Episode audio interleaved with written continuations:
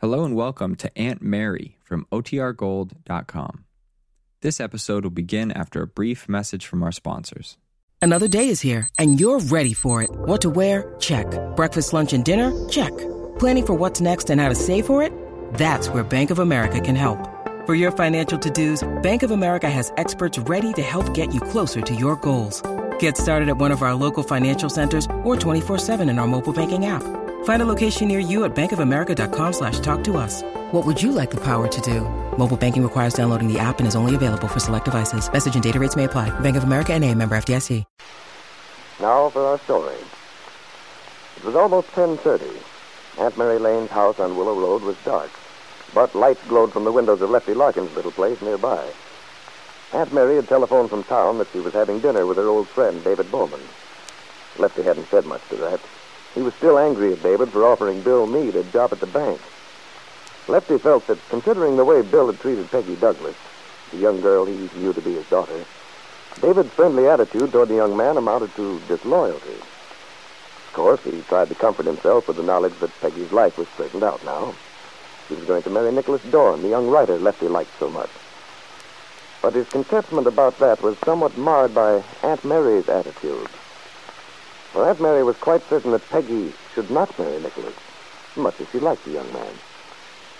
Now, as Lefty sits in his comfortable old leather easy chair, softly puffing his pipe, there's a tap at the door. Hello? It's me, Lefty.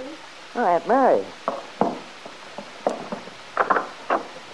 Well, I just got back, so I thought I'd come out and say hello before I turn in. Well, I'm glad you did. Here, Aunt Mary. Take the rocking chair. Oh, no thanks, Lefty. I always prefer a chair with a straight back. This'll be fine. Okay. But I never have understood why you want to torture yourself. Oh, it isn't torture to me. I just like to have something to support my back. I don't like to slouch. Well, did you have a good time? I suppose Banker Bowman brought out his best silver for you. We had a very nice dinner. I hope you found yourself something to eat. Oh, sure. When I phoned, I'd forgotten that Peggy was having dinner at the plumber's. Why didn't you remind me? Because I figured you'd feel you had to come home. And I thought it'd be a good change for you not to cook for once. Even if it meant having dinner with old Fussbudget. Oh, Lefty, you ought to be ashamed, talking about David that way. You know very well you miss him a lot. Oh, I'm worrying along all right without him. Of course, you're bound to miss anything you get used to, even a headache. You're not saying that David's a headache, I hope. Well, maybe that is putting it a little strong, Aunt Mary. I'll admit I'm prejudiced, but well, darn it, David ought to have better sense.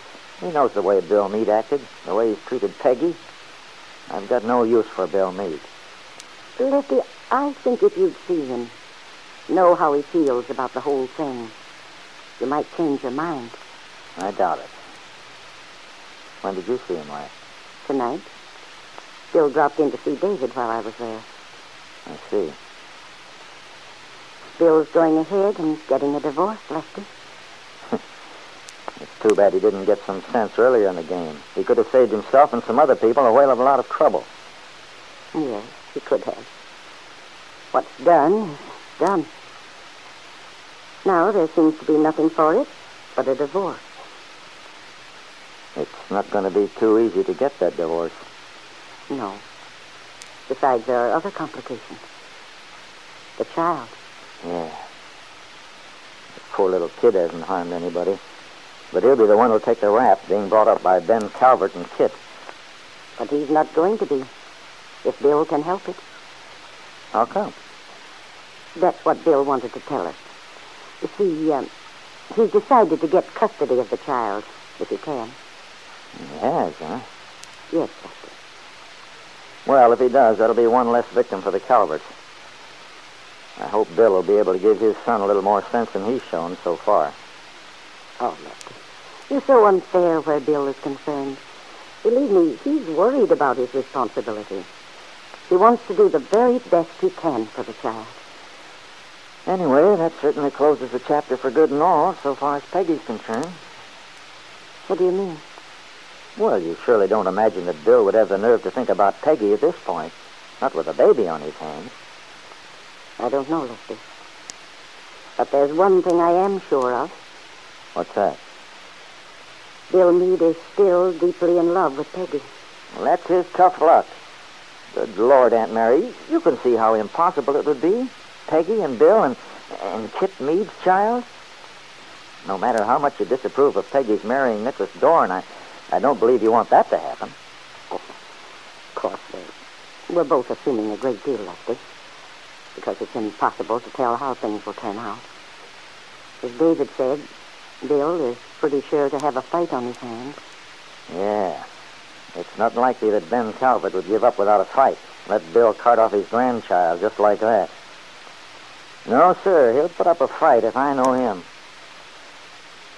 Lefty Larkin and Aunt Mary were silent for a moment, each thinking of the strange, unhappy situation which had been created by the birth of a baby.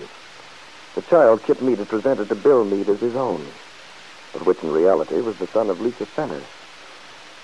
And now, at this same moment, many miles from Wakefield, in a house at Malibu Beach outside of Los Angeles, that young woman, Lisa Fenner, enters the living room where Paul Cromwell, Kit's old friend, stands waiting impatiently. Well, Lisa, are you all packed? Ready to go? Oh, yes, Paul.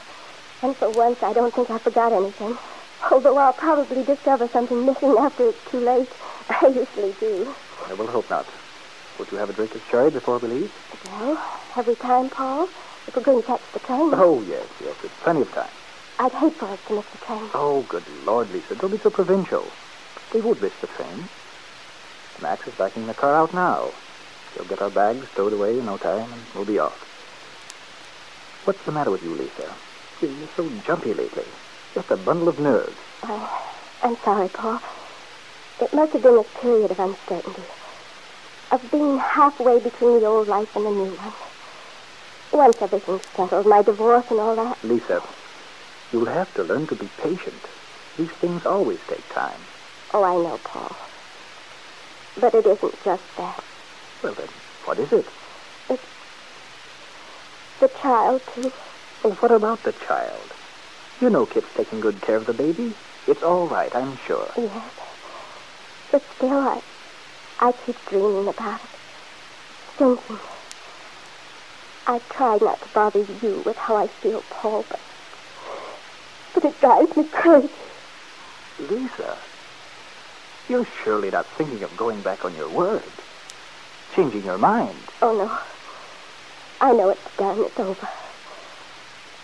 But still, that's just the trouble. It isn't over, actually. That's what keeps me so on edge. There's still time to go back, and, and yet I realize I shouldn't. If only the legal part was settled, so I, I'd know there was something definite. Well, it will be settled soon. You know that. Yes. When Kit has the baby legally. When we need it, as you said we would, get the papers taken care of, then I won't be afraid of myself. This way. Lisa, you keep talking as if you are backing down. Oh, I, I can't help it, Paul. But I'll be all right, I promise. When it's formally closed. You haven't told me yet where we can meet Kit. That's because I haven't heard from her yet. But, Paul, I thought we were leaving so we could meet Kit. Clear this whole thing up once and for all. And that's just what we are going to do. We're going to Chicago. Is and then- Kit going to meet us there? I don't know, Lisa. You don't know. Paul, you don't seem to know anything. You'll never give me a definite answer to anything. How can I give you a definite answer about something I don't know myself? When we get to Chicago, I'll get in touch with Kit. Go down to Wakefield and straighten things out. But I don't understand, Paul. Why do you have to go to Wakefield? Why can't you phone Kit, have her meet us here on the way? Because that's not the way it seems best to me. I don't see why you have to be so mysterious. I'm not being mysterious.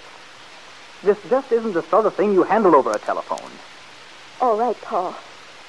You don't have to shout. Well, I'm not shouting. Well, you certainly sounded irritated. Good Lord, who wouldn't be? For days, all you've done is nag.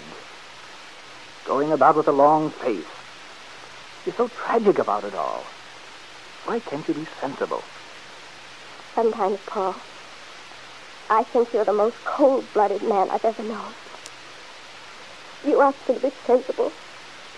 And I've given up my baby. And my whole life is torn apart. Oh, for heaven's sake, Lisa. Now don't start weeping. Everything will turn out all right. As soon as I get to Wakefield, Dr. Kit, we'll know exactly what's going to happen. Perhaps that's what you think, Paul Cromwell.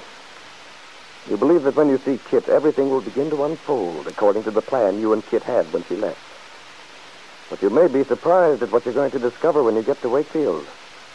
For in spite of the fact that you helped Kit persuade Lisa Fenner to give up her child, and that you are even now pretending that to plan to marry Lisa, trying to keep her in a contented frame of mind so that she won't attempt to reclaim her own baby, you might find that all your trouble has been for nothing. If you discover the truth, Paul, you'll find that Kit has no more intention of keeping her promise to you than you have of keeping your promise to Lisa.